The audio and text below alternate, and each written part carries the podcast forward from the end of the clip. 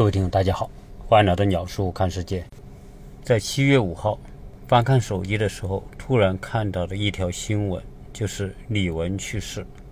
歌星李玟，我想绝大部分的听友都应该很熟悉，她算是华语歌坛当中非常知名的一位具有国际背景的歌星。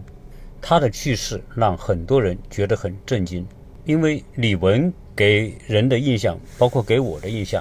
不仅是长得很漂亮，而且很阳光。从我们所看到所有关于她的照片、宣传，以及她在舞台上给人的印象，都是那种甜美的微笑。而且这种甜美的微笑，似乎总是带着一种国际范的味道。而从她去世的年龄来说，仅有四十八岁。去世的原因是抑郁症。因此，李玟的去世在媒体上。引发了极大的关注。那今天这期节目，我想来聊一聊相关的话题。由于现在自媒体的原因，很多的信息变得非常的公开，而给人的印象是，随着社会的发展，得抑郁症的人好像越来越多。当然，其中一个重要的原因就是很多的名人得了抑郁症。所以，我就有一种联想，是不是随着社会的发展？得抑郁症的人越来越多，当然这种很难有绝对的统计来证明这种关联性，所以我呢就从 ChatGPT 来寻求一个解答。因此我就问 ChatGPT，为什么随着社会经济科技的发展，得抑郁症的人会越来越多？抑郁症和经济发展之间是不是有直接的正相关性？那我们看看 ChatGPT 它是怎么来回答我的问题的。他说，抑郁症的原因是多种多样的，它是由复杂的生理、心理、社会因素相互作用所导致的。虽然经济社会科技的发展可能在某些方面对抑郁症的发生有一定的影响，但不能简单的将抑郁症的增加归处于经济发展的直接近相关性。然后他就给出了一些人们可能导致抑郁症的一些因素，其中一些与经济社会科技的发展是有关联的。这主要体现在随着社会经济的发展，人们的竞争的压力在不断的增加。现代社会的竞争压力增加了人们在各个方面，包括职业的、教育的、社交等方面的竞争，而这种竞争可能导致人们感到压力巨大，从而。可能增加了患抑郁症的风险。第二个，现在社交媒体这么发达，可能也会间接的影响着抑郁症的发展。社交媒体的普及和使用增加了人们之间的联络，同时也带来了一些负面的影响。社交媒体可能增加了社会比较和身份的焦虑，让人们感到不满足和孤立。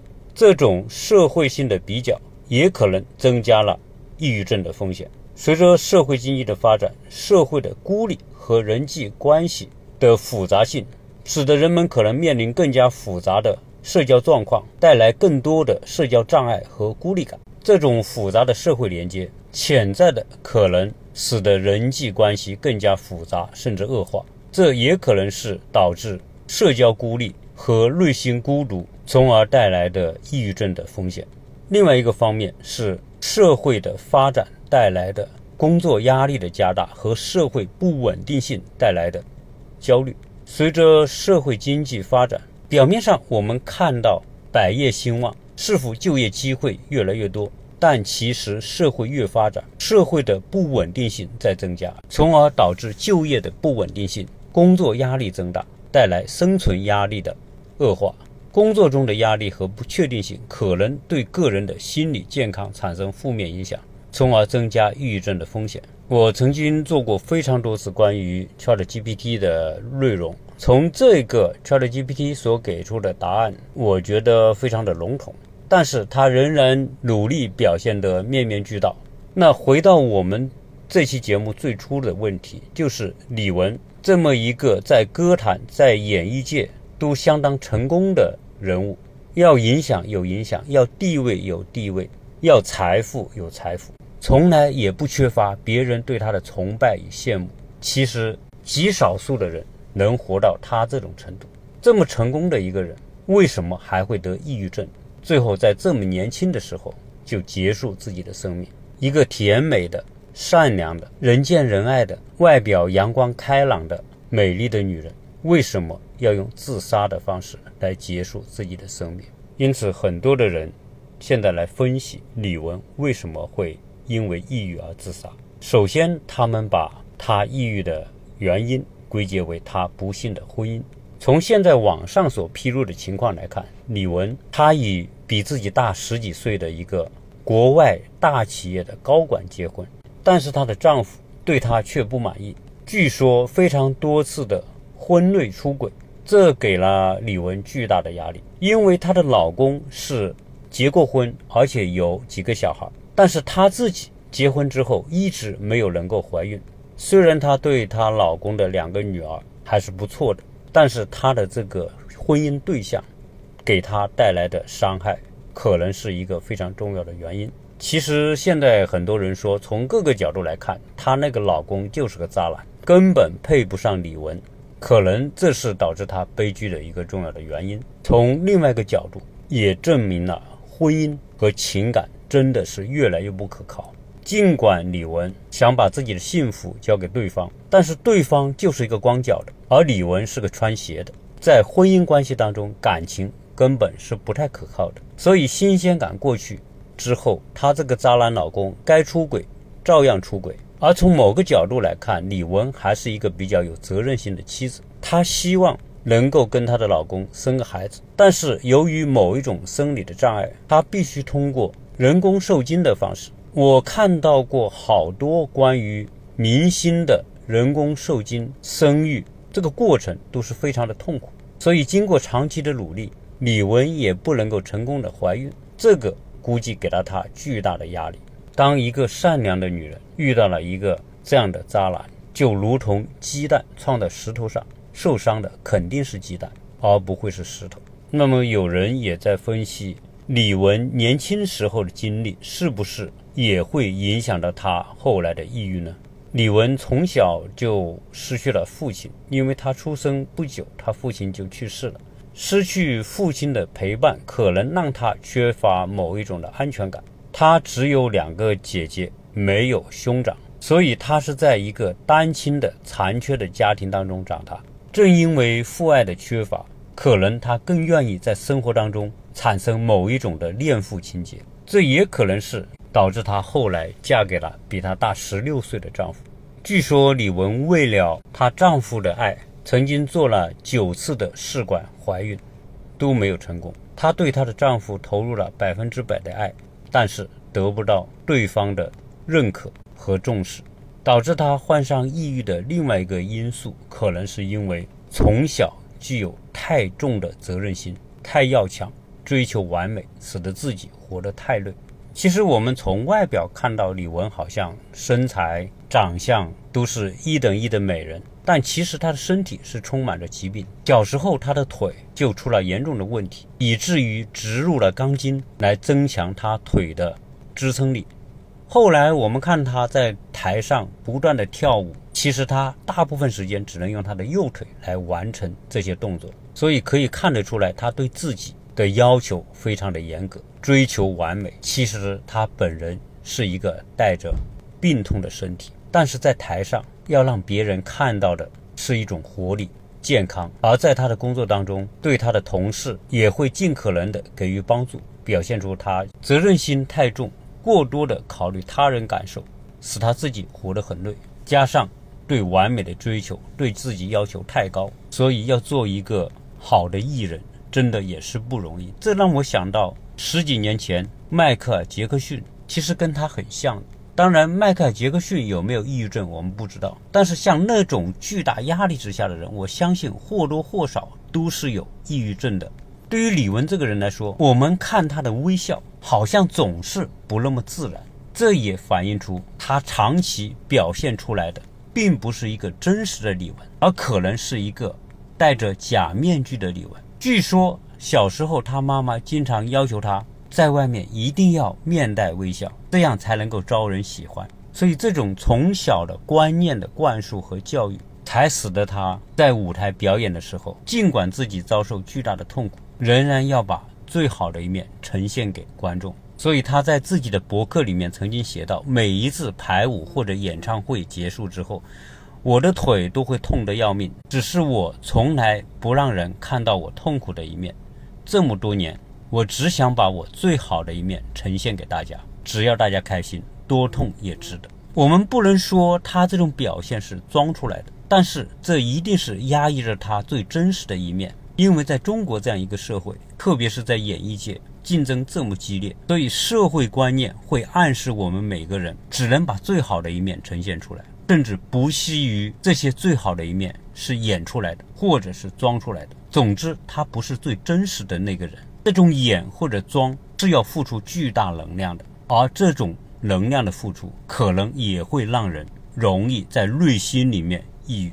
李玟给我们一种印象，就是他是具有国际范的那种感觉。因为从小他九岁，随着自己的母亲移民到美国。我们曾经聊过，在上世纪的八十年代，大量的香港人移民美国、加拿大，而李玟的家庭就是在上世纪八十年代移民美国旧金山。在这个移民过程当中，经历了生活的困苦，也经历了加州地震的创伤，小时候生活的困顿、颠簸，也可能会带来安全感的缺失。所以，我们今天这个社会，其实从外表看，好像别人都比自己过得好。其实，每一个外表光鲜的人，心底里面都有一种不可告人的痛苦，只是外人不会知道而已。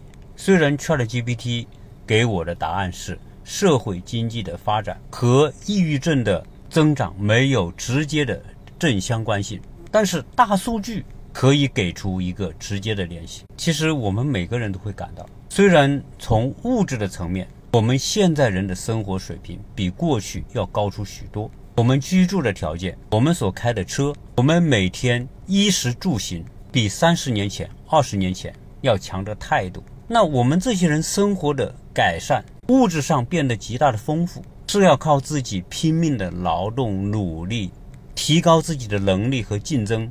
换来，所以生活越改善，物质越丰富，意味着我们每个人经历的竞争和压力是越多的。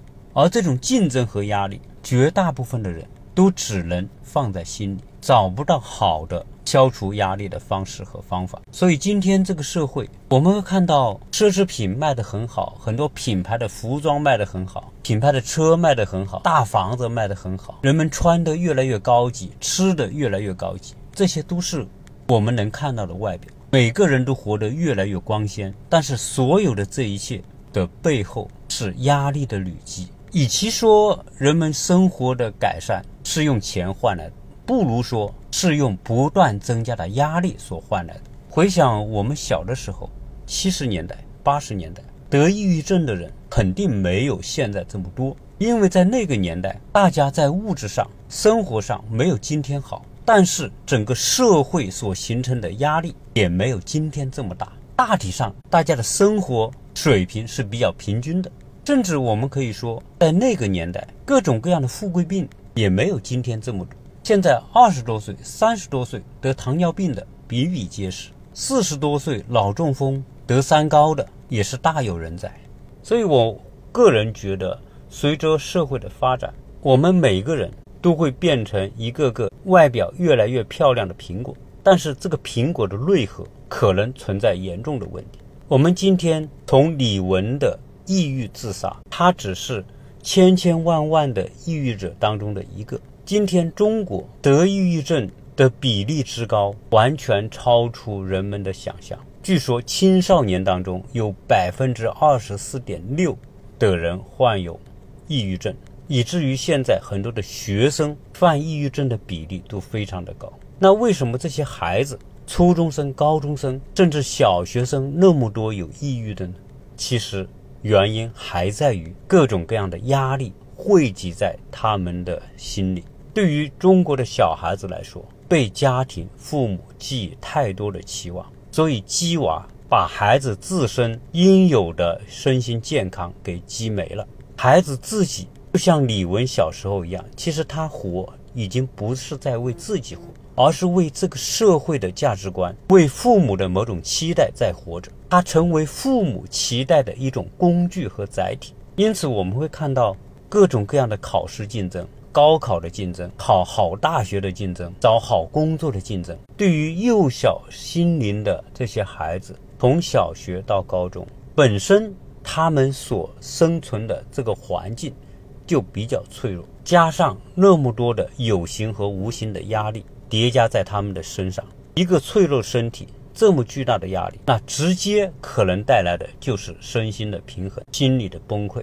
有时候我们会看到现在的年轻人给出一个躺平和摆烂，其实并不说明这些人没有追求，而是他们用他们的方式来对抗整个时代和社会的这种不合理的现状。就如同上世纪的六七十年代，美国曾经出现的嬉皮士运动，当时美国处于它的黄金时代，同时美国又处于越战的那个过程当中。美国打了十年的越战，大量的年轻人上战场，但是那场战争对于美国人来说又没有真正的意义，特别是对于普通的年轻人来说更没有意义。所以在当时的美国，反是美国年轻人的主要身心，因此他们就发起嬉皮士运动，通过一种不合作的方式来对抗当时的社会。而今天我们所看到的年轻人不结婚、不生孩子、躺平和摆烂。是他们用他们的方式来对抗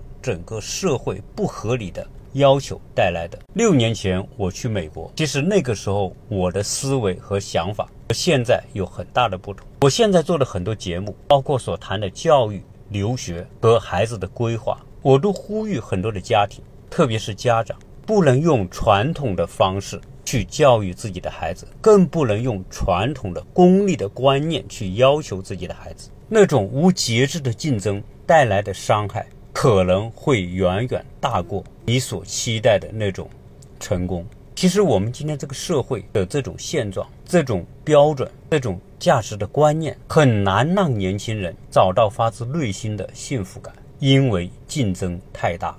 各种各样的竞争汇集在他们身上，所以我觉得这一代的年轻人，你要他们找到多大的幸福感，其实并不容易。包括现在很多家长仍然期待通过鸡娃让孩子去读好大学，这种鸡娃所带来的巨大的精神的和物质的投入，其实很难给父母带来他们期待的那种回报。因为现在的大学教育，它的价值、它的含金量已经大大的下降。就算你读一个好的大学，未必这个孩子未来就一定能成为好的人才。因为现在的社会环境、科技的发展都指向于这种传统的努力方式，已经不太可能带来相应的那种收获和效果。现在大学生超过百分之三四十的。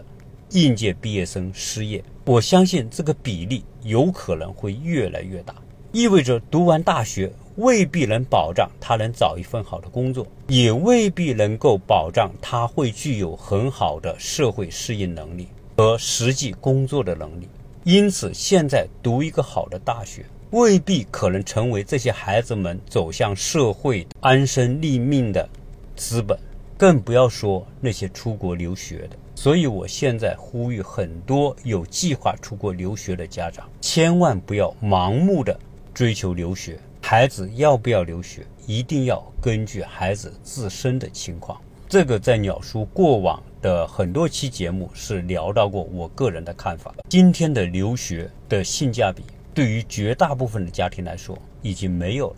留学也不代表着极高的含金量。对于普通的孩子，与其花几百万去留学。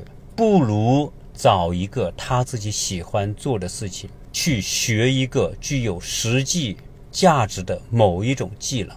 其实我们从现在的社会可以看得出来，很多实际的技能带来的竞争力，有可能比读某一些大学会更高。当然，有人会说，读了大学，他的素质会高，他的潜力会大，他有更大的可能性未来成为更成功的人。其实这都是一种期待，因为现在需要的是走向社会之后，能够在社会上立住脚、扎下根的那种能力，而不是浮在整个社会面上，拿着光鲜的文凭，已经不那么解决问题。读个博士去当个小学老师，读个硕士去当个城管，并不代表一种成功。何况现在很多的父母已经具有很好的物质条件，在这种情况之下，放低对孩子的期待和要求，有可能是放孩子一马，让他们找回现实当中的幸福的可能性会大过去盲目的追求一个名牌大学，或者是不惜代价的去出国留学。当然，这些只代表鸟叔个人的观点。从李文自杀这件事情，让我们可以看得到，抑郁真的是一件很可怕的事情。即便像李文这么成功，有那么多财富，据说他的财富超过十亿，也不能够抚平他内心的创伤。我们每一个家长可能都应该好好的借由这件事情进行内心的反思。希望大家在节目后面留言分享，谢谢大家。